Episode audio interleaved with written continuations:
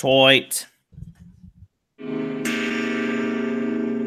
Damn, I ain't been going psycho. Lil' mama bad like Michael. Can't really trust nobody with all this jewelry on you. My roof look like a no-show. Got diamonds by the bolo. Come with the Tony Homo for clowns and all the balls. Oh, I ain't been going psycho. Lil' mama bad like Michael. Can't really trust nobody with all this jewelry on you. My roof look like a no-show. Got diamonds by the bolo. Don't act Yo, yo, yo, yo, yo.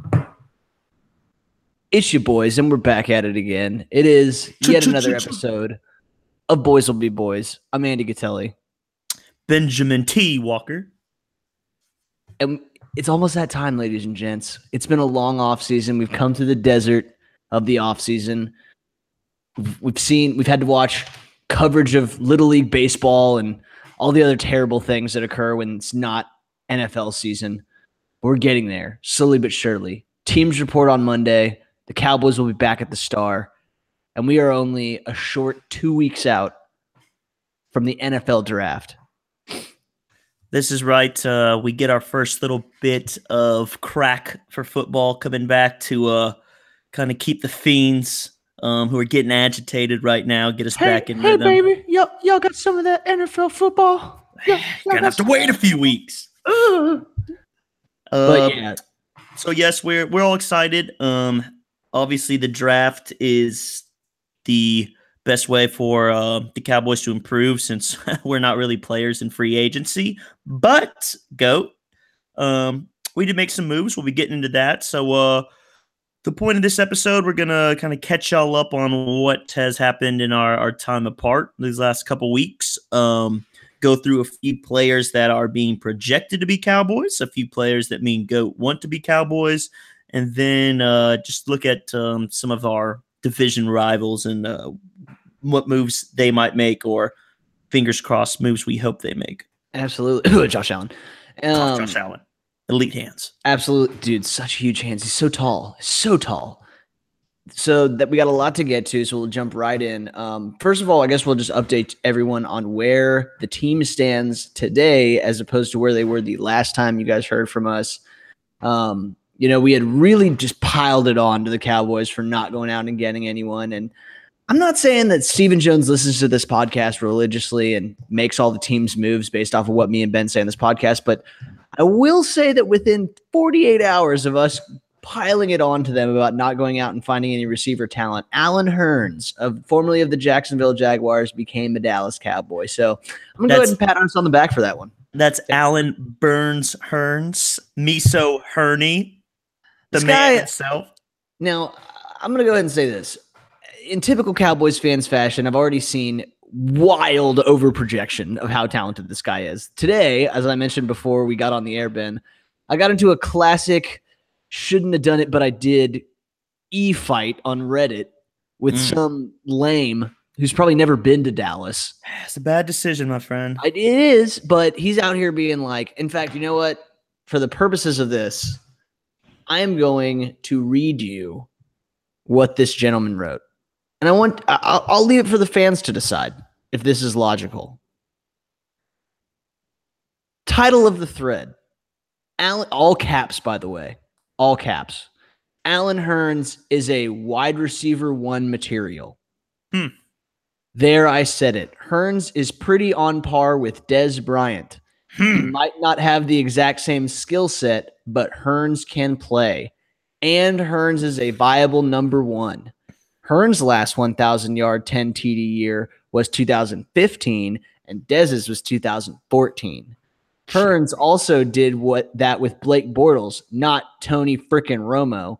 Also, side note, you write frickin' on the internet. Ugh, you're a lame. Man, Just say fucking, man. We're saying it on the Dude, just say fuck, dude. It's oh, the internet is unedited for a reason. His last two years were cut short by minor injuries, but his projected production would have been similar to Dez. Oh, sick, dude. In this imaginary world, dude, d- Allen Hurns would have been as good as Dez Bryant. That's so tight. It's cool. It's very Hurns cool. is 26 years old, which means he's entering his prime. If you expect Dez at 30 to recreate his prime production four years ago that he had with an elite QB, why would you not expect a guy entering his prime to do the same? If Hurns can do it with Bortles, he can do it with Dak. We've never seen Dez have that type of production without Romo. I believe Allen Hurns is a one, entering a prime age at 26 and already has produced a 1,000 yard 10 TD season with an average QB. Is a viable replacement for a guy going on 30 whose last 1,000 yard 10 TD season was further away than the guy who's replacing him.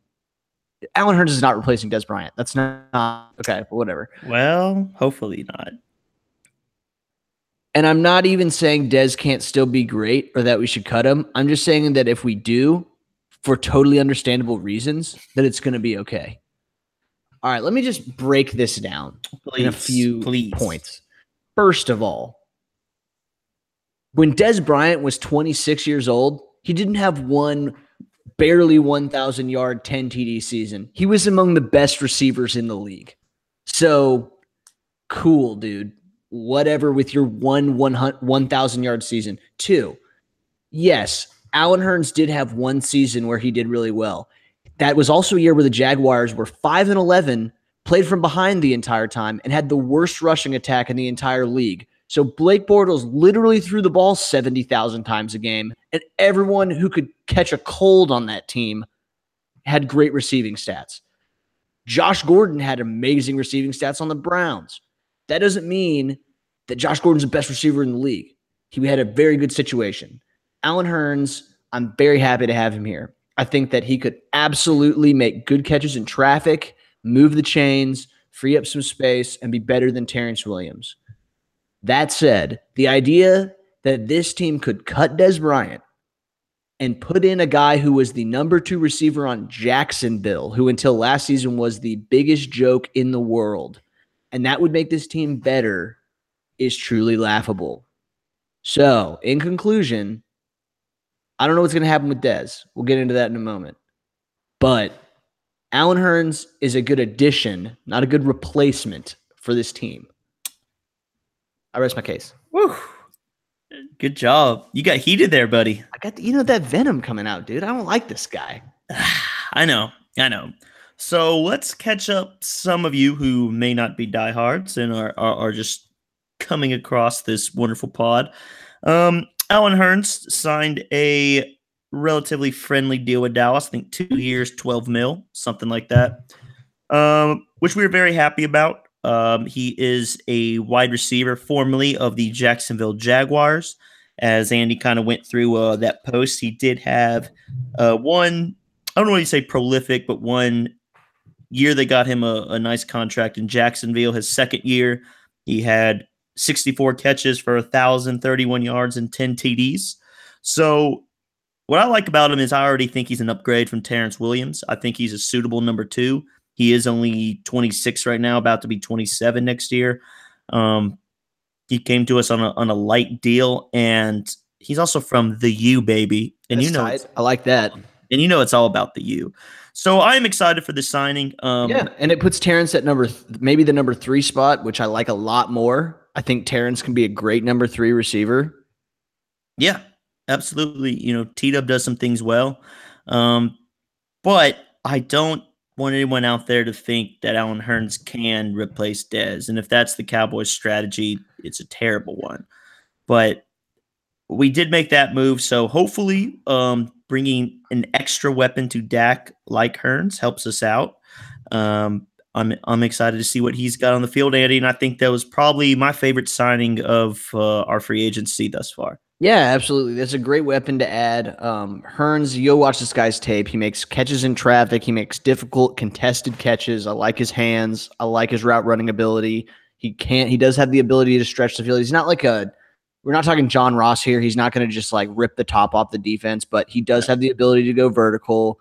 Um, and and uh, no no character issues with this guy. None of that stuff. So that's great. Right. In fact, uh, he had worn 88. They called him uh, Agent 88 in Jacksonville and uh, surrendered the number because Dez Bryant wears it here. And uh, he'd actually. And I believe he said it's because 17. Dez is that dude, which I appreciate. He did. Yeah, he uh, he already had a nice tweet for uh, Dez who who welcomed him with open arm because Dez is a good teammate. You motherfuckers. Um, Truth. So he decided to wear number 17 because Allen Hurns went to the U, played in Jacksonville as a Miami guy. Um, and the 17 represents the 17 uh, shooting victims that happened at the uh, uh, sorry, I'm forgetting Stony Douglas, I think. Is yeah, like Fort Lauderdale area. Yeah. Uh, so just a little bit north of Miami. Um, so he, he's playing to honor them, which, as Andy said, it's a it's just a nice touch. By all accounts, by all accounts, all, all Jacksonville fans that I talked to, and I guess Jacksonville fans do exist. Um, the ones I talked to had nothing but good things to say about him. So, um, I, like I said, I don't think he's a number one guy, but he's a solid number two in this league, and we got him for for a pretty good uh, friendly deal. So that was, uh, and he's been out. He's already been out at the uh, voluntary, unofficial work that Dak's been putting in at the Star this last week. He was out there with the rest, rest of the receivers, um, just kind of building some camaraderie with the rest of the squad, getting used to some of the routes, getting used to timing with Dak. Um, so that's all great. Everything good there. Um, I guess the only other minor pickup for the Cowboys was we did get Kony Ealy, who was a former second round pick at defensive end. Um, mm-hmm. no, nothing to write home about, but uh, you can always use another rotational guy at D end. Uh, it's a pass rushing league. Obviously, uh, the pass rush for the Cowboys kind of starts and ends with Demarcus Lawrence and uh, David Irving, but it's always good to have another capable guy in there. Um, and I think with the the quartet of uh, Lawrence, Irving, Taco Charlton, and Ealy, you might have something there, and we'll see what happens in the draft as well. So Defense shored itself up. We got some holes we obviously want to address in the draft, but all in all, the Cowboys didn't break the bank, um, and they addressed some things that have been troubling in the past. So not too shabby. Agree. Yeah, Kony Ealy, his if you look up his numbers, won't jump out at you. He's also 26 right now. Um, 15 sacks in four seasons. You know, doesn't blow you off the page. Uh, six forced fumbles, but he's a rotational guy. Adds some depth to that defense so that it's not all hopefully not all Irving and uh, Tank. You know, hopefully Taco continues to grow and you know he can kind of be the guy who gives those guys a you know a little bit of breath. You know, comes in for 10, 12 snaps a game. Definitely an upgrade over like a Benson Mayowa who left the team this offseason, I think. So I'd say that's a right. that's an upgrade in that position, kind of the second rotation of DNs. So, welcome to the team, Kony Ealy and Third Degree Hurns. We uh, hope you are productive Cowboys and friends of the pod. Side note: Do you think that like when that whole Kony 2012 thing happened, do you think that was rough on Kony Ealy? Do you think he was like, "Damn, dude, it's like African warlord has the same name as me," and now everyone's like yelling about Kony, and that was probably a really tough like week for him. He probably bought that T-shirt, you know, because he thought that it was, would be kind of tight. tight. now. Like if I saw him show up with a Kony 2012, be like, ah, sweet. That's kind of cool. Maybe hey, if he does really well, we can make like Kony 2018 shirts, like rock them. That'd be kind of tight. Ah, that's yeah. a little dark. That's yeah. a little dark. Yeah, yeah we'll we'll play on it. We'll play on uh, it. We'll see what happens. We'll see what happens. So that was that's kind of the the totality of the Cowboys free agency, um, and so that really gives us an idea of where we stand going into this draft. Now the Cowboys have ten picks in this draft. We got some uh, some uh, comp picks. Uh, we got um, unfortunately because of kind of where we landed, that terrible nine and seven territory where you're you're not bad enough to warrant high picks. You're not good enough to make the playoffs. We are stuck at 19. Um, there's been some talk about trading up. There's been some talk about trading down. There's been some talk about who can you get at 19. Um, I will say the Cowboys have gotten some very good talent after 19. Um, Dez Bryant was got after 19. Zack Martin. Um, so there's been some very, very good players. Travis Frederick. Travis Frederick. We've gotten some very, very uh, small pros. You know, there's that's not an exaggeration. We've gotten three All Pros in the last decade or so uh, out of picks later than 19. So there is definitely hope that you can go out there and get some guys depending on the depth of talent in this draft. Um, so Ben, my question for you is, you know, seeing now, you know, where this team exists, um, you've got some new guys, you've added some free agents, you've had some guys move around position wise. Byron now kind of playing some corner, which the more I think about it, the more I'm kind of really stoked about that. I think Byron's skill set really lends itself much better to cover corner than it did to playing safety. Um, you know, where what are the positions that you would really like to see the Cowboys address in this draft? Yeah, I think the first one that I would uh that jumps off is linebacker to me. Um, you know, Anthony Hitchens left the team and the Chiefs gave him a really big deal. I mean, I'm happy for Hitch. I love what we got out of him as a sixth round pick, but you know, I, I didn't want to pay him that money, but you know, outside of Sean Lee, who's now I think 32, um, he's getting up there in age. And we know Sean Lee's always a bit of a health factor. Um, we have Jaylon Smith, who's still proving he belongs in this league, or at least can maintain, you know, a 16 game workload. And um, hopefully, you know, like I said, that knee issue is is continuing to get stronger for him. But you know, we we he's kind of a question mark, Andy, right? Sure. And the, the only other uh, linebacker I think we have is uh, you know Damian Williams, who who's in legal trouble for pulling a gun on somebody last year. Just so, brandishing, though. Yeah, sorry, he didn't pull a gun. He let the person know that he had a weapon on them. Which BT Dubs, I have a gun. it's here. It is an AR-15. He didn't point it at them. He just he just brought it out. He just showed and it. I'm off. assuming this was like what, like six or seven heavily armed men that he pulled this weapon on, Ben. Uh, I believe it was a family that. uh Oh, was it a woman in traffic who he had been an offender bender with? Ah. Oh. Oh. Well, I actually Ooh, believe that the story was he was parking at a um like a concert or something like a fireworks show um for the 4th of July and the person was saving a parking spot, which is a real asshole move. That's, that's real whack. All right, you can't. They were saving it on foot. Yeah, we're standing in there, ah. and he decided to drive his car into the parking space anyway. Um, of course, a beef ensued, and then he pulled out a weapon. So, anyway, Damien Williams. Well, that person deserves to be shot. So, I'm I applaud Damien for showing some re- restraint. Good job, Damien. Kind of man job. we need in the locker room.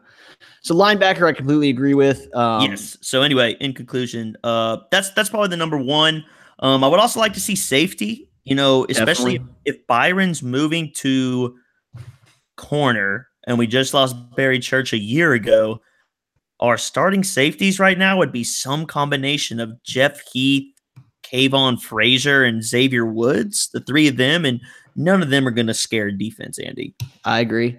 Um, yeah, I'm gonna agree with both of those. Um, I'll I'll go with two different ones just for the sake of of difference, but okay, 100 percent agree with you on both of those. Um, I'm gonna say we need we still need help at the wide receiver position. Um, even if it's not a a thing where someone can come in and make an immediate impact, I think we need to start thinking about the future. Um, Dez is getting old, and personally, my ultimate fantasy is that we bring in someone who can Dez can mentor and kind of groom to assume his role. Um, so I'd love to see another a young weapon brought in uh, on the offense on the offensive side of the ball. Um, and then the other one I'll go in is uh, is is D line. Um, sure and and honestly, either one of the of the lines is good with me. Um, we saw some very big weaknesses both at the guard position and at rotational tackle last year when Tyron had his injury issue. Um, I think we all remember the Falcons game. Uh, real, real rough from the the backup guys uh, from a from a position that is traditionally one of the the core strengths of this team. Um, just really, really bad. So we definitely need to figure out something on the offense. I do think the offensive line got a little better. We we did sign that offensive lineman. Um, I can't remember his name. Um, couldn't tell you, but so we we have signed some guys, but I'd like to see us fix that. And then there's some good defensive linemen out there. I would love to see us get a, a strong defensive tackle. Um, that just bolsters the line across the the center, and that makes it so that Irving uh, and Lawrence coming off the edge. They can't really just focus all their attention on the outside. They've got to watch for the internal pass rush as well. Uh, and it also helps stop the run. So um, you can't have Sean Lee making every single tackle. It's probably not a good path to success. Um, so I'll go with with those as well. But definitely agree with you on on both uh, of your selections as well. Do you have, uh, as far as linebacker and safety go? Let's start there. Do you have some some dream players involved in those positions? Yeah, I'll go with the safety first. Um, well, I'll go with my my my dream picks, and I don't know if either will be here for us. Um, but we're picking at 19. You know, weird things happen. A lot of quarterbacks go. Uh, my dream safety would be Derwin James out of uh, yeah. Florida State. That kid can straight ball. Um, he's a playmaker. He can hit. He, like I said, you know, Florida State uh, uh, secondary members have traditionally done pretty well in the NFL. Looking at you, uh, Jalen Ramsey, and uh, of course, Neon Deion, baby. But Yeah, uh, yeah, uh, he, he he'd be my, my my guy Andy at safety. I see most mock drafts have him going in the top fifteen, so I don't know if he'll fall. Especially a lot of people think he might be the safety first safety off the board. let me Um, let me just give you the scouting report on Derwin James. Please, Strengths: versatile safety, mismatch neutral, capable of playing man coverage on elite receiving tight ends or wide receivers, incredibly fast, big both weight and lengthwise, excellent strong safety, instinctive, extremely physical, flies around the field, devastating hitter, capable of taking players out of the game mentally with how hard he hits them, can separate the ball from the receiver on any given play, excellent in run support, superb as eighth man in the box, very good in zone coverage, takes great angles, covers a lot of ground in the middle of the field, athletic enough in help helping coverage on tight ends and running backs, could contribute on special teams, experienced and successful against top tier college talent, keeps plays in front of him, should be able to play quickly, can play zone or man. Good reviews Stop. from team sources on off the field character, known as the quintessential locker room leader, will be, quote, the man in any locker room he steps into, according to every NFL scout who interviewed him. Weaknesses. This is the number one weakness they have for him. Had a minor knee injury as a sophomore. So, two years ago, this dude had a minor injury. And in one game last year, he had two missed tackles. That's what they got on this guy. It's a it's Moby Dick as far as his strengths go. And then the weaknesses, they probably were like, well, shit, dude, we got to put some weaknesses in here. Uh, one time he stepped on a Lego that probably hurt. I don't know if his foot ever recovered. And uh, one time he had a, a rough game. Like, dude, this guy's a dream safety. Now, like Ben said, I don't know if he's going to be available. A lot of mocks I see this guy's going in the top 10 easy. I know I've seen him. Latest one I saw is nine. I've seen him at eleven. You know, Yeah, I've seen him go Tampa Bay. I've seen him go, yeah, all over that kind of area. Not it, pr- pretty much anywhere from seven to eleven um, is a very likely spot for him to go. I know he's my dream though. Yeah, agreed. Um, in the second one, this are, these are also dreams, Andy. I, am not going totally realistic. They're not. Yeah, I like completely out of the we'll get there later. Yeah, exactly. I'm going straight dreams. My other dream would be uh, Roquan Smith, baby. Hell yes. Anybody who watched uh, that Final Four college football, um, if you weren't familiar with linebacker, if there's one player, let me put it this way, that jumped off your screen when you were watching defense, I can sure as hell guess it was Roquan Smith. Um, the guy's a tackling machine, Andy. He is uh, basically the quintessential thing that you want in a linebacker. Um, and has great range, can get and tackle down anybody. Just a stud. Jumps off the page when you watch him. He would be my dream pick at Let's- linebacker. Once again, Just look at this stat line. going top ten, maybe even a minimum top fifteen. There has been a little bit of a concern about his. Yeah, he medical did catch a medical red. red flag. So there is, there, I would say we have a better chance at Roquan than we do at Derwin. Sure, Um, but let me my give- dreams. Let me give you Roquan Smith's stat line from 2017. How many tackles do you think Roquan Smith had last year? Eighty-five. 137. okay. Wow. How many sacks do you think he had? Ten. Six and a half, but still, dude's playing inside I linebacker. know. 11 and a half tackles for loss, two forced fumbles, and two batted passes in one 12 game season. This dude's a freak show. He also had the fastest, for, he had the, sorry, the second fastest 40 yard dash of any linebacker in the combine. This dude is a monster. And if we got a continuing to improve Jaylon, Roquan, and then you put Sean Lee out there, have him teaching these dudes, boy, starting to talk about the best linebacker core in the league, though. You're telling me. So those are my two dreams, goat. I'll go ahead and uh, flip it to you. I mean, we can get into who we think might actually be there. yeah, I'll, but, I'll give you. uh, I'll give you two dream picks for my two positions.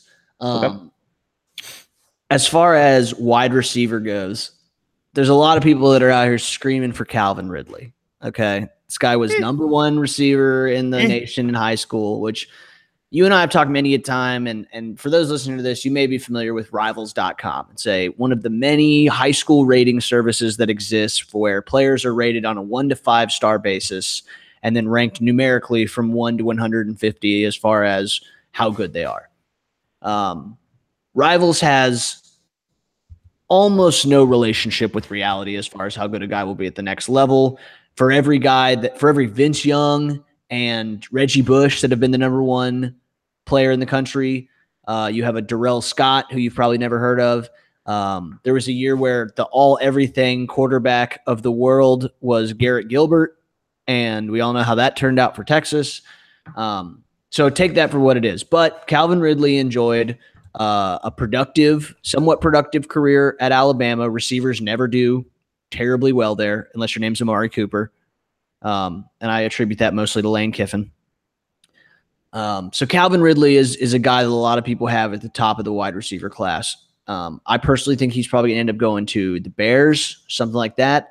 Um, and then you've got kind of a next. Once you get past him, it's it's kind of a large opinion about. Can I can I interject about Calvin Ridley? yeah, please. My uh I won't say red flag, my reason for disliking that pick. Uh you mentioned Amari Cooper. How old do you think Amari Cooper is? Twenty six. 23. Wow, How, how old do you think Calvin Ridley is? older, Uh, he's, he's six months younger. Wow. And uh, Amari Cooper's about to enjoy his fourth year in the NFL. Um, Calvin Ridley is going to turn 24 before this NFL season ends. So you're saying we're getting a guy that's as physically developed as Amari Cooper, but without the wear and tear on his body. I like it, man. if you want to take that road, you can. Uh, I just think he's a little older. You know, uh, some of these other receivers Andy's going to go to, I'll, I'll, I'll leave to you, are, are all much younger. I just, I don't know. There's something about that I don't like, and there's nothing necessarily wrong. I just, I don't know. You're going to get five, six years out of Calvin Ridley, and I think, I don't know. Yeah, yeah I, I, just, I would prefer to get someone younger who can Sure. by the end of their contract. Their second contract is coming into their prime, not leaving their prime. Agreed. So once you get past Ridley, everyone has an opinion on who the second best receiver is. A lot of people are high on this kid from SMU, Courtland Sutton. Um, big body guy. I think he's close to six five. Yeah, Oh. he's a big kid. big kid, not necessarily the most agile person in the world. Played at SMU, wasn't playing against elite talent. I'm not a huge fan. Um, I'll tell you this: this is where the the dream pick and the might actually happen collide. I want a kid by the name of James Washington from Woo. Oklahoma State. Yes, Lord. Now, for those of you who are not Big 12 fans, over the last four years, James Washington has torn the Big 12 a new asshole behind the Cowboys' offensive line and rest of their offense. Uh, this is a kid that was uh, all Big 12 every single year he played uh, and just continuously got better. So, freshman year, true freshman, 28 catches for 456, six touchdowns. Six touchdowns as a freshman. I was like, I like that. And that was when he was the number one receiver on the team yet. Takes over the starting spot in 2015, 53 catches, 1087, 10 TDs. Junior year, 71 catches, 1380, and 10 touchdowns. And then 2017, this last year, 74 catches, 1,549 yards, 13 touchdowns. This guy averaged 20 yards per reception for three straight years. Yes. Yeah. The production is there. The guy is a monster. Now, he's six foot flat, 205 pounds. He's closer to the Dez build than the Calvin Johnson model. Sure, and he Um, doesn't have just burner speed either. correct? Um, but this dude does flat out know how to play the position. Um, and this is this go kind of like I think this touches on an, an issue that's deeper about player evaluation in general.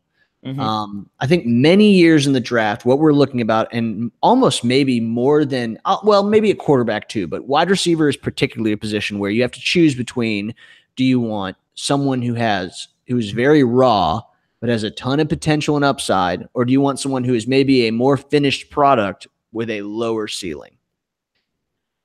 James Washington has a lower ceiling than, say, a Calvin Ridley, but he is polished to a mere finish and he is ready to play NFL football tomorrow.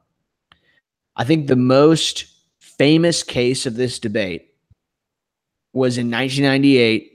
The top of the draft was two quarterbacks by the name of Ryan Leaf and Peyton Manning. Peyton Manning was seen as an uber polished, ready to play quarterback, and Ryan Leaf was seen as the physically gifted phenom with a super high ceiling and all the potential in the world, but kind of raw. Ryan Leaf ended up being the largest bust in NFL history. Peyton Manning ended up being arguably the best regular season quarterback in the history of the game. So I really like what I see in James Washington. I Sure. watched the Vikings go out and take a guy who was raw, but all the potential upside in the world in Laquan Treadwell a couple years back, and it has not yet panned out. Sure. I would like to see with the Cowboys Diggs, make someone who has that finish to him, and I think that James Washington has that. I would agree. Uh, you know, we've talked. I'm in a I'm in agreement with everything you said about James Washington. He's just the kid can play football. Um, you know, sometimes I think everyone gets so obsessed with analyzing, you know, scouts and draft combine and cone drills and what a kid looks like in shorts. But when you put the pads on, uh, I, I just think he's a baller. So I would love that pick. Um, he's also Okie State guy like Dez. My only fear of taking a receiver is I really, from things I've read, hear that's the end of Dez Bryant if they take a receiver in the first two rounds. Ah, and that's quite unfortunate. And I don't. I said this last time. I just don't see any scenario where the Cowboys are immediately better with Dez Bryant not on the roster in 2018. Um, I also see it as if you want to give a guy some fire and you cut him, you better believe he's going to be ready to burn the shit out of Dallas every single time he plays than the rest of his. Dude's career. gonna go to Philadelphia for cheap and kick our ass. Yeah, what did what did DeSean Jackson do to Philly? He went uh he went to Washington and uh balled out for two years in both his games against Philly is next year. He tore them a new one. Absolutely.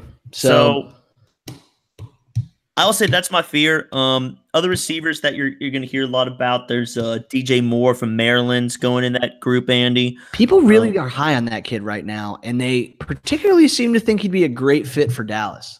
Yeah, I've seen his name associated with us a lot. Um, he's got over the top speed, which is what a lot of people like. He's more of a um, a guy who can stretch the field, um, plays He's got, physically. he's got some hands. He does. He does. Um, I, I, I'm not too familiar because he went to Maryland, and I certain shit don't watch Maryland football.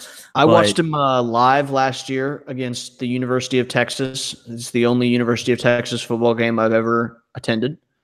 And? Um, he was very good. Uh, Texas wasn't great, but he was matched up. He was getting doubled by, um, you know, an NFL corner and DeShon Elliott, who is a safety that I would not mind having. Um, six picks last year, second or third round guy, wouldn't mind. Um, and DJ Moore won a lot of those battles. So can't say that I hate the kid. Um, yeah, Yep. Okay. Well, like I said, he's a, he's another guy you're seeing. Um, I think in Mel Kiper's latest draft, he had DJ Moore going to, uh, uh, I think first round to somebody, but um, I lost it now. But anyway, he's he's he's another guy you're seeing right there. You're also seeing um, Christian Kirk out of Texas A&M. Yep. He's another wide receiver that's going in a lot of late, mid, late first or early second round. Um, I know a few of our Aggie friends, despite the their, their misguided uh, fandom, are, are big time on this kid. Everything I've seen on highlights, of course, you know he looks good. So I don't know if you have depth on him, but he's another guy that could make an appearance um, in a Dallas Cowboy uniform next year as well if they decide to go receiver. Yeah, most definitely. Um, and then the last position I'll cover is uh, is DT. Um, DT is a position where we potentially have a chance to get one of the top end guys. Um, I think the one that I've seen most associated with us is this kid from Washington. Um, and I, am going to butcher this kid's name. I think it's Vita Vea. Yes. Um, six foot five, 332. Um, big kid. Um, v- drawing a lot of comparisons to Haloti Ngata. Um, able to play both defensive and nose tackle. Um, so that would definitely not hurt my feelings. Um, there's also Da'Ron Payne from uh, Alabama, um, who a lot of people like as well. Uh, so defensive tackle is another another spot where I wouldn't mind bowing up just a little bit. Um, yeah, both are just big space eaters, right? They're not. Yeah. And I've not, seen some Maurice Hurst as well from Michigan, um, who he had a, a, very good season last year. Um, obviously, a former teammate of Taco, so I, you know I don't know how much that plays into it, but um, interesting. Uh, and you know, I think that defense has always been in the last, you know, f- since Demarcus Ware left, has been a, a, real weakness of this team. So I won't mind if we if we do pretty much anything on that side of the ball. Yeah, I've seen Taven Bryan too, a D tackle from Florida. So yep. uh, D tackle's a uh, definitely a common thing that at least these guys who do mock drafts professionally and usually screw the hell out of them up, or at least picking for us. So I'm sure we'll go a totally different direction. But I want to be mad at any of them. You know, uh, neither me or you was super high on Taco last year, and I actually think he showed some flashes late in the year. Yeah, um, he he exceeded my expectations. I'm gonna say D linemen are always guys who usually have to give a year or two before they start making an impact. I mean, hell, just look at Tank. He uh he really didn't even become elite till his fourth year in the league. So um, I wouldn't hate uh, building up that D line. I mean, we, we saw what worked. You know, the NFL is a copycat league, Andy, and Philly has, I think, six of their front seven were first or second rounders. Um, I mean, they just keep adding talent to that very, very good group, and it, you know, it worked wonders for that defense this year. So, um, I wouldn't. Uh, we definitely could use use the rotational pieces um, on that line, and uh, I wouldn't mind D tackle or linebacker. Absolutely. So we've we've gone through you know players at the positions we want. Um, let's talk a little bit about who we would like to see the Cowboys take, just given the spots we know they have. So the Cowboys, we like, like we said, the Cowboys do have the 19th pick. Um, getting into the second round, the Cowboys have the 50th pick. Uh, I think that's our only second round pick. In the third, they've got they the 81st pick in the 3rd mm-hmm. and then we, I believe we've got two in the fourth. We have two in the fourth, two in the fifth, two in the sixth, and one in the seventh. So I, I, we probably won't go all the way into like you know the I, I don't know about you. I don't know enough guys in the sixth and seventh rounds, but give me five guys who you think we could conceivably get in those first couple rounds who you would like to see the Cowboys get. Um, we mentioned a little bit of uh um Vita Vea. That that's the D tackle I'm, I'd be most interested in if we go D tackle, Andy. Um, he's certainly a possibility. Um, I would really love James Washington. A lot of people think he'll fall to the second. I don't think I want to spend a first rounder on him personally. Um, I wouldn't hate it. I just think he can be got for Agreed. cheaper. Um, but I just fear what that would mean for Dez. But if we do take a receiver, he's like you. He's he's kind of my guy. Um, else on my wish list, I would love uh Voltex linebacker Tremaine Edmunds. I've seen him. Nice. Uh, he's kind of going mid first round, but if we go linebacker, that's that's a guy I want in the uh the first round. Um, I wouldn't hate the DJ. I mean, uh, Chark out of uh, LSU. LSU. Mm-hmm. Um, in the second round, he's a wide receiver that uh, you know. I mean, LSU's got a bunch of wide receivers making plays in the NFL, but uh, he's a great deep threat. You know, he's a fast guy. Didn't put up huge numbers at LSU, but one of those guys they talk about being incredibly athletic. Um, so he's he's he's another guy, Andy. I think that I would that I would uh, be okay with. And then I don't know O lineman at all.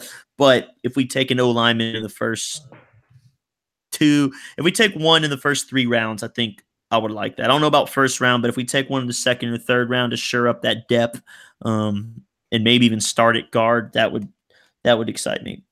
Yeah, absolutely.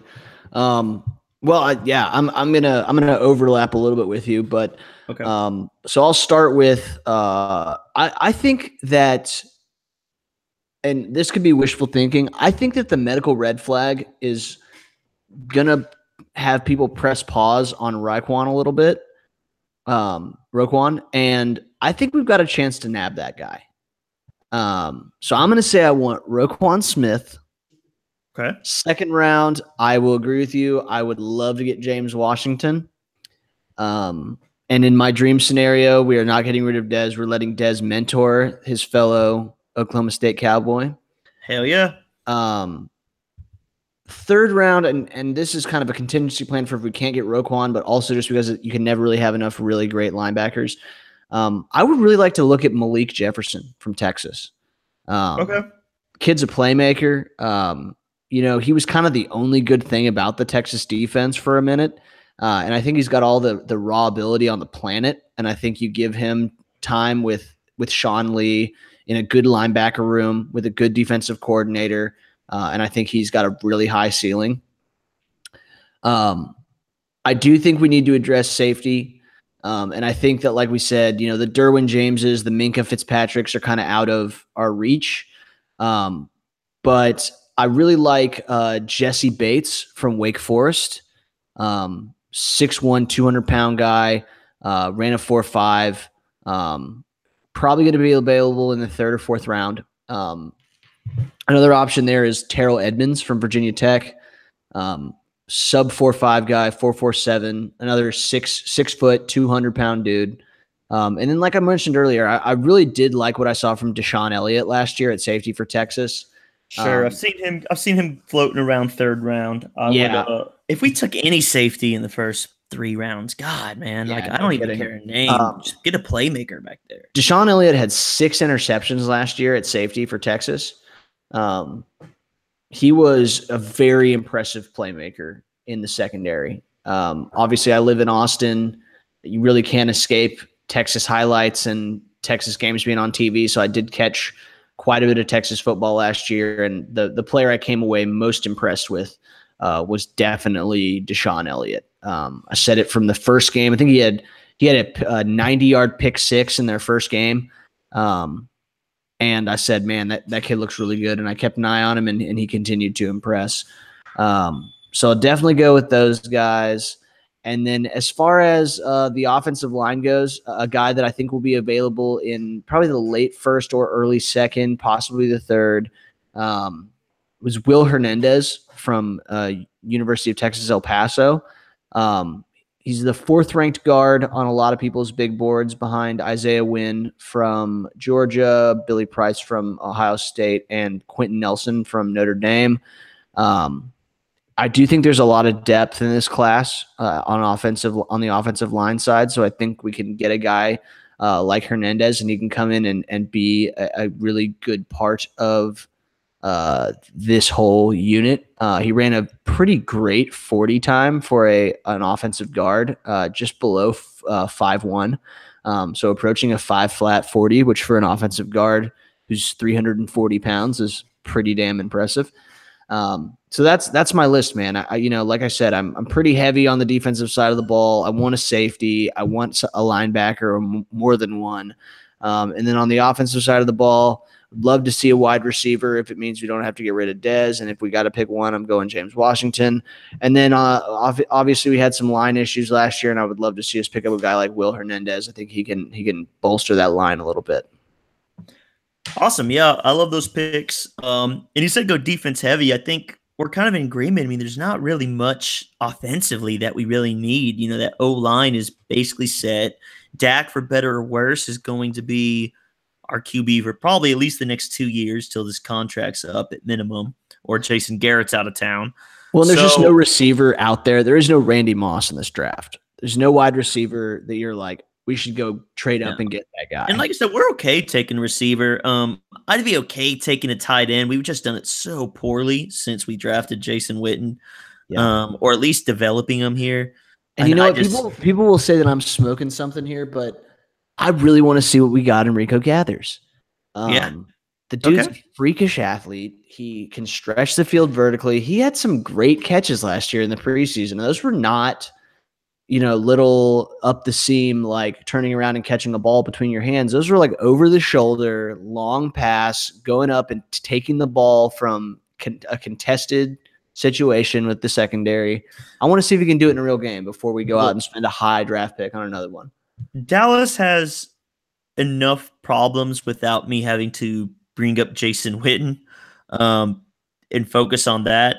But I will say we need someone who can stretch the seam, and we don't. Jason can't do that anymore, unfortunately. He's still very good at those 10, 8 to 10 yard option routes, but he's not giving you anything after the catch. Um, he's not a tremendous blocker even anymore. He's basically just a really smart player who can you know get open on third down. But uh, if we want an athlete, I, you know, I, I'd agree. You know, give Rico or at least a guy who can stretch the field um, and, and try and take some pressure off those outside receivers to make a bunch of contested catches. Yeah, and I think that'll come down. Big piece of this whole discussion will come down to we've heard a lot about the Dak friendly offense this offseason. Uh-huh. Um, I don't really know what that means, to be honest with you. Well, they used to say with Tony all the time. You don't hear other teams use this lingo, or maybe you do, and we're just so in the Dallas Cowboys zone that we we kind of block out anything else. But it's very odd that you're hearing those same. You remember we had to make the offense Tony friendly, build that big O line for Tony, bring in Yeah. Terrell Owens. For Honestly, Tony. the guy that I the only time I remember hearing it outside of the Cowboys is when the the Redskins were talking about doing it for RG three. Um, Yeah. they that was about like- dumbing down the playbook. Yeah, and and I don't think that's the issue with Dak.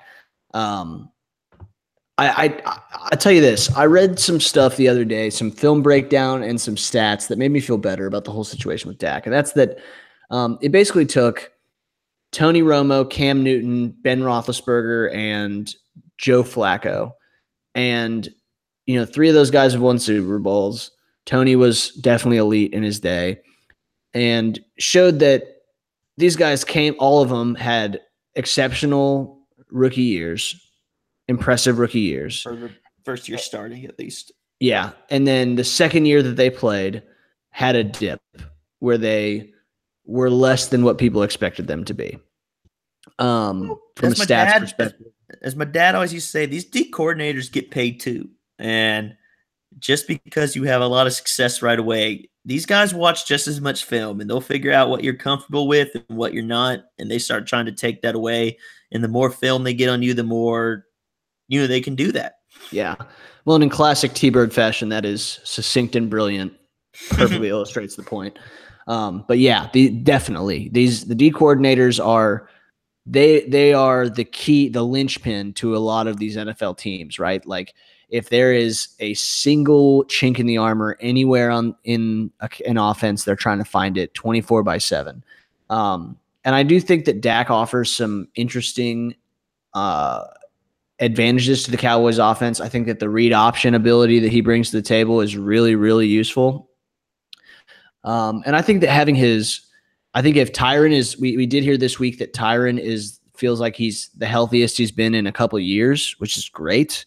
Um, and if Zeke's on the field all year and Tyron's on the field all year, I think that we will see a market increase in Dak's capability, which, in all seriousness, Dak was not like just the worst quarterback we've ever seen running out there.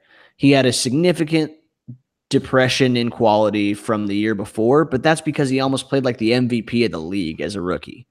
Uh, well, he was still sixty that. percent I mean- plus in accuracy. Still, you know, twice as many touchdowns as interceptions. I if mean, Dak has that season ever again, like that could go down as his best season ever. You know what I mean? And that doesn't mean he'd have a bad career. Like that's just he was really good. Same with Zeke. Like I expect Zeke to have a monster year next year, but if his rookie year was his best year, I mean, would it shock people? I mean, he had a brilliant year. I mean, both of them were in the running for. Uh, I mean, obviously Dak won Rookie of the Year. They were in running for Offensive Player of the Year. So you know the team went fourteen and two for a reason, Andy. So, yeah, I mean, if if Zeke Elliott, if Zeke Elliott had his best season of all time is sixteen hundred yards, five point one per carry, and fifteen touchdowns, and a receiving touchdown. I mean, that's an amazing season. That's what I'm saying. If he yeah. only ever, if the, for the rest of his career he only gets thirteen hundred yards and eleven touchdowns, no one's going to sit around and say that Zeke sucks. No. And and so that's the hard part, you know, with these guys. And uh I think to help Dak, and you know, we talked about this a little on the last pod, you give him more weapons. I mean, just like the Chiefs just did with Mahomes, when you're gonna give a young QB the reins, you make sure he's as comfortable as possible. And I don't see how taking away Dez Bryant makes him more comfortable. And I could be wrong. I'm not in the room with these guys, but I sincerely doubt the Cowboys become a better offense. Totally agree. Totally agree. So I think that that about covers the the Cowboys side of things. I think we'll probably do another one of these when we get closer to the draft. But before we go, I do want to. We we said we wanted to touch a little bit on the uh, the top end of the draft, and specifically what our our other divisional brethren might be doing. So um, obviously, we focus a lot on where the Cowboys might, you know, have a shot at who they might get. Um, but the the focus of this draft has really been around the the quarterbacks, as it usually is. Um, and so you've really got you know three what people would consider probably blue chip quarterback options, and then kind of the dark horse. So you've got Josh Rosen at UCLA, you've got Sam Darnold at a USC, you've got Josh Allen from Wyoming and then you've got Baker Mayfield out of Oklahoma. Yep. Um, to illustrate how different the opinions are on Baker Mayfield, I read today that one NFL scout said that he's the best QB in the draft, and the other and another NFL scout for a different team said called him this that six foot jerk. So there's a wide delta between how people view this kid. He's uh, very controversial. He's very polarizing. Um, but the uh, the other three guys have kind of just shuffled as far as who's going to be the top overall pick. And so right now, as it stands today, the draft order for the top three is well, I'll go with the top five. Is the Cleveland Browns are picking at number one, the New York Giants will be picking at number two, the Jets at three because they sucked because they sucked, the Browns again at four because they double sucked, and then the Broncos at five. Um, to highlight the rest of the division, the Redskins will be picking at 13 and the Eagles will be picking at 32. Whatever. Um, so, uh, you know, right off the bat, um, I'll, I'll say it first. I really, really hope that Cleveland takes Sam Darnold first overall. Um, everything I've heard has said that the Giants want Sam Darnold at two that they will take him if he's there. Um, and I would love for them to pull the trigger on Josh Allen. Oh my God. If they take Josh, elite arm strength, elite hands, Allen. Now, I know people are calling us crazy pick. here because they're like, guys, Josh Allen is very tall. He has big hands, bigger than average and stats are for losers. Don't stats look at the stats. Are for losers. Uh, that is a dangerous game to play. I will retort that he is garbage, and some of the tape I've seen of this kid is mind blowing. That he is a top end first round draft pick. I really, and and again, this could be one of those situations where the NFL has an incredible recency bias where so, for instance, Trent Richardson went really high in the first round a couple of years back at running back and busted pretty hard. And suddenly all the talk was like, oh, you don't take running backs that high anymore. Running backs are out. Then Zeke goes at four, he balls out, and suddenly people are like, oh, you should take Leonard Fournette, like top two picks. Similarly, Carson Wentz, small school guy, very similar draft profile to J- Josh Allen and he played incredibly well last year until his injury. And so now people are like, ah, yes, Josh Allen, the next Carson Wentz. And I just don't think that that's how it works. They're totally different people. They played for two different teams, and they're going in. They're going to be going to two completely different systems. Um, one of them is going to go to Cleveland, where all careers go to die, and one is going to go to New York, where they have no run game and no offensive line, and hopefully their number one receiver, uh, who will be making roughly uh, 87% of all the money on the team if he gets resigned. So it's an interesting discussion. Ben, what do you see happening? Yeah, I agree with you. It'd be so funny if Josh Allen went to the Giants at two. I would I would cry with happiness. Um, I don't know. I, I really think it's a toss up between almost all these guys. I think Baker falls a little bit outside of the top three of Darnold, Rosen, and Allen, just on most mocks. You see that. That doesn't mean some team might not jump up and trade for him um, if someone really loves him. But I think the Browns probably go Darnold one. Um, and if they do, it'll be interesting to see if the Giants go Rosen, Allen, or um, Saquon Barkley is a big one, or Bradley Chubb as a D end. I've seen them take two. I'll tell you what, that Chubb kid is going to be a fucking beast. Yeah, he's he's going to be a stud. Um, he's going to be the first defender off the board without question. Yeah. Um, so I don't know. I, I really don't know what the Giants are thinking. Eli's getting way up there in age, and he's played like complete ass for a long time. But people are finally starting to notice that he's not very good. So, you know, I think you know he's going to be thirty-seven this, or he is thirty-seven this year. Um, I mean, obviously, there's still QBs that age playing, but they got to plan for their future. They're they're in a bit of a free fall. Um, I think they go QB, Andy. Um, I don't know who yet but they're going to go QB. I think you probably see the Browns at four, get Barkley, um, and try and go quarterback, running back in the same draft. A good. That's a good revamp for their backfield. Um, yeah, sure. I'll say this: I'm not as high on Saquon Barkley as the rest of the world. Um, I know you're not. the kid's really good. Don't get me wrong. I think he's a very, very good running back. However, I will caveat that by saying that, and, and I said I've said this about other players in the past, and, and and it's bit me in the ass. They've turned out to be incredibly good. So take everything I say with a truckload of salt. But I watched Saquon Barkley absolutely disappear in some games last year.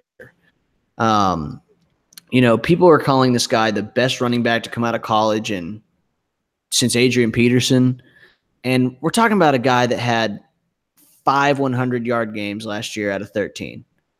He had a 47 yard game against Georgia State. He had a 20 carry, 56 yard game with no touchdowns against Indiana. He had 21 carries for 44 yards against Ohio State. He had 14 carries for 35 yards against Rutgers, 16 carries for 77 yards against Maryland. I mean, he scores a ton of touchdowns. They let him punch it in from the one, but I just don't see the dominance. That I mean, you well, compare this to like Zeke senior year. Like I say, people talk like he's is he any better than Zeke, Todd Gurley, Leonard Fournette? Um, I mean, we've had some really, really quality running backs come out in the last three years that have set the league on fire. And I think they're benefiting Saquon. He at four would go as high as I guess Zeke and Fournette. Um, but I kind of I agree with you. I think this may just be the trend. I mean, he's clearly the best running back in this class, but would you want to spend a top five pick on him? I don't know. I mean, I, I look at so you look at you look at Saquon this last year, and he had 1,271 yards Zeke Elliott had close to 900 in his last five games. Five games at Ohio State. Yeah. I mean, in the Zeke national one bad game in his last year of college. So yeah, exactly. He had one one bad game against Michigan State where they gave him the ball 12 times. and they got shut down. But you have pretty. Eh, other than that, Zeke rushed for over hundred in every single game and over 150 for the vast majority of those games. His junior year, I guess it was his sophomore year because he left junior year.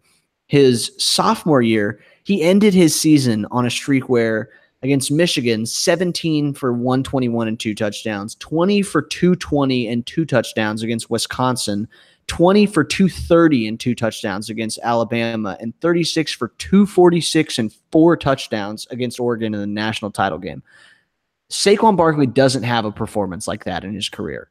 He has one 200 yard game against Iowa, a meaningless regular season game. I mean, the kid's good. Don't get like I said, don't Right. don't get it twisted. Saquon Barkley is a very capable player, and I think he will be a very good running back in the league. But the talk about him of being the best running back that anyone's ever seen in the history of time is really just a little weird to me. I just Dude, don't But really he like jumped higher than Odell and like ran faster than uh some other running back and has hands bigger than like Calvin and you know but does he have bigger hands than Josh Allen? No, because no one has bigger hands than Josh Allen. So yeah, um, Right. But but you know, Saquon Barkley, very good player. Um, if Cleveland rolls out there with Darnold and Saquon and the receivers they've put together, um, if they can put together something resembling an offensive line, then their their offense could be much much improved. Um, you know, in that five spot with Denver, I think they're probably going to go offensive line. That's what that's what I'm I'm seeing a lot. Um, most likely Quenton Nelson from Notre Dame. Um, five is a high pick for a guard, but uh, he is the, the probably the best lineman in the draft, so it's probably where you're going to see it. Um, and then once you get into like six and seven, you're looking at probably Chubb, and then seven is probably where we're going to see Derwin James go.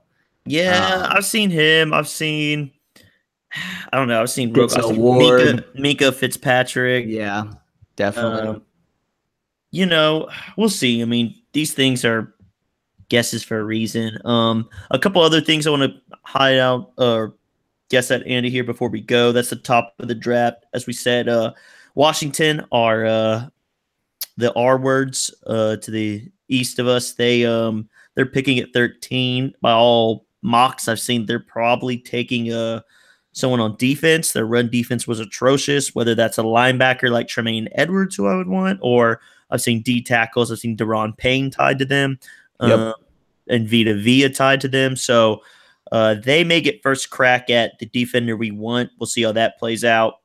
And uh, Philly at 32, I've seen running back. I saw uh, Derrius Guice get the Yep. Selected there once or twice. Um, Seen him get Maurice Hurst. yeah, yeah. So, um, Philly's in a good spot. Unfortunately, you know they did lose LeGarrette Blount, and they aren't stacked at running back. They still have the Jai, so I don't know if running back's a huge need. Um, I wouldn't be shocked if they went receiver. Um, I know they had Torrey Smith, but um, you know they have Alshon, of course, and Nelson Agholor came on. I still wouldn't be shocked to see them go receiver or O line. But You know, one one guy that I've seen get picked at the Cowboy spot at 19 is this kid from Boise State, uh, Leighton Vander Esch yeah, linebacker. from Boise State. Yeah. Um, I know nothing about that guy. Um, I would really, really hope that if it came down to it, I wouldn't mind us trading. We have 10 picks. I wouldn't mind us trading up a little bit to go after Roquan if he's only a couple picks away.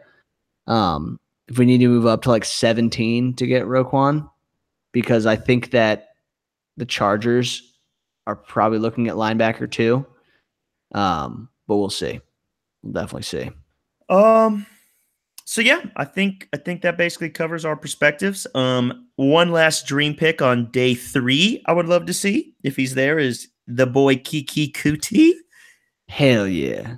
I know we're fat at receiver right now and Especially that kind of receiver, like because he would probably just have to take like switch the this whole Cole role. Switzer. yeah, But I love um, Kiki. I hope the best for him. If he's a cowboy, I'd love it. So, uh, That would be great. you got any late round loves for yourself? Yeah, I'm hoping that we trade all 10 picks and get Nic Shimonek, uh, sleeper pick out of Texas Tech University. Uh, he's got a big arm. He's got some cool tattoos. Um, he wears a cool sweatband around his head. Uh, and he can be counted on to throw some real ugly interceptions. So, entertainment galore.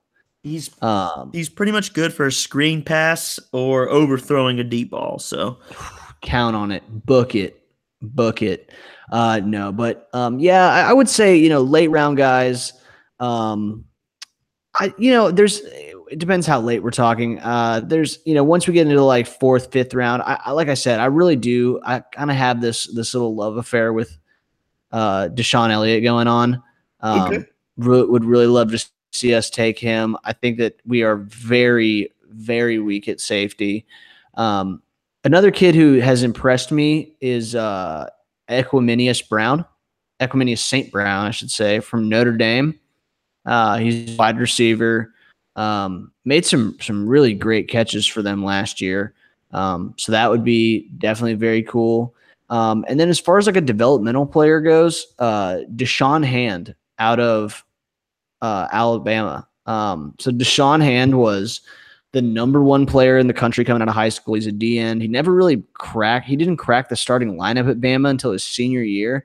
Um, but he's a physical freak, uh, and I, I just maybe think he kind of got stuck in a log jam at a very crowded position at at Bama.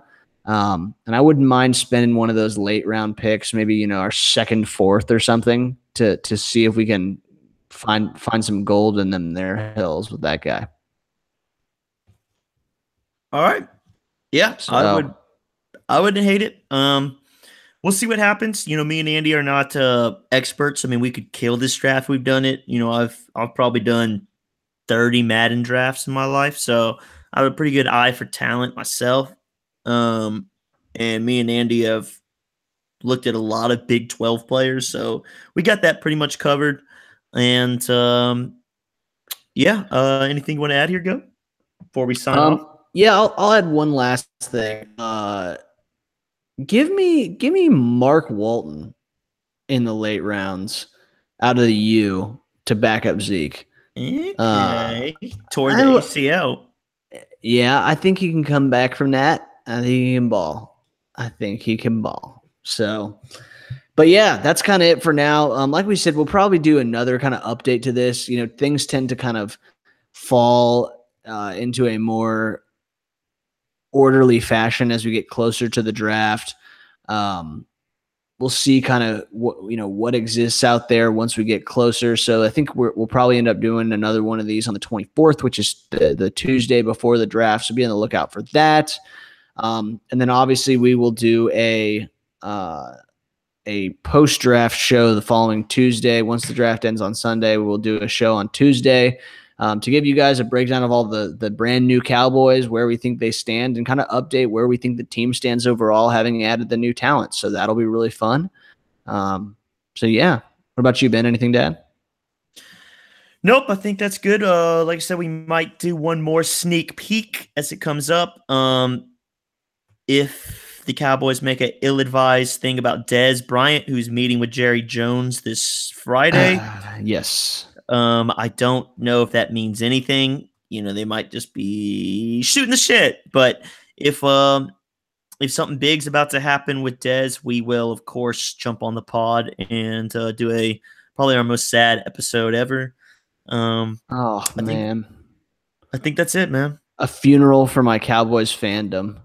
Is I'm gonna say my my my my care for this team would cut in about half without Dez, and I mean, Absolutely. So, as always, guys, uh, thank you so much for listening to the show. Uh, if you have any thoughts on who the Cowboys should take, feel free to hit us up on the Twitter uh, at BWBB with underscores under all the letters. Uh, let us know who the Cowboys should take. If you heard some of our picks and you thought these guys are fucking stupid, let us know. We, we would love to hear that from you. Um, And uh, as always, like and subscribe. Uh, we are, are, I know we say it all the time. We are actually right around the corner from being up on the iTunes. So you'll be able to just have us automatically populated to your phone very soon. Very excited Yeah, about send that. all your send all your hate mail to Goat. He's got Send- it in works. Absolutely. Send all of it to me. Um, and yeah, guys, as always, thank you so much. Uh, feel free to like and subscribe, send some comments. We love hearing from the people that listen to this podcast. We super appreciate you guys taking the time to listen. Uh, and that just about does it for me. Ben, final thoughts. Uh, like I said, that's it, man. Y'all have uh uh you know good weeks and shit, and um hit us up on the Twitter. Absolutely. All right, guys. Well, as always, this has been Boys Will Be Boys. We'll see you guys before the draft. I am Andy Catelli. Benjamin Walker. Take it easy. Peace.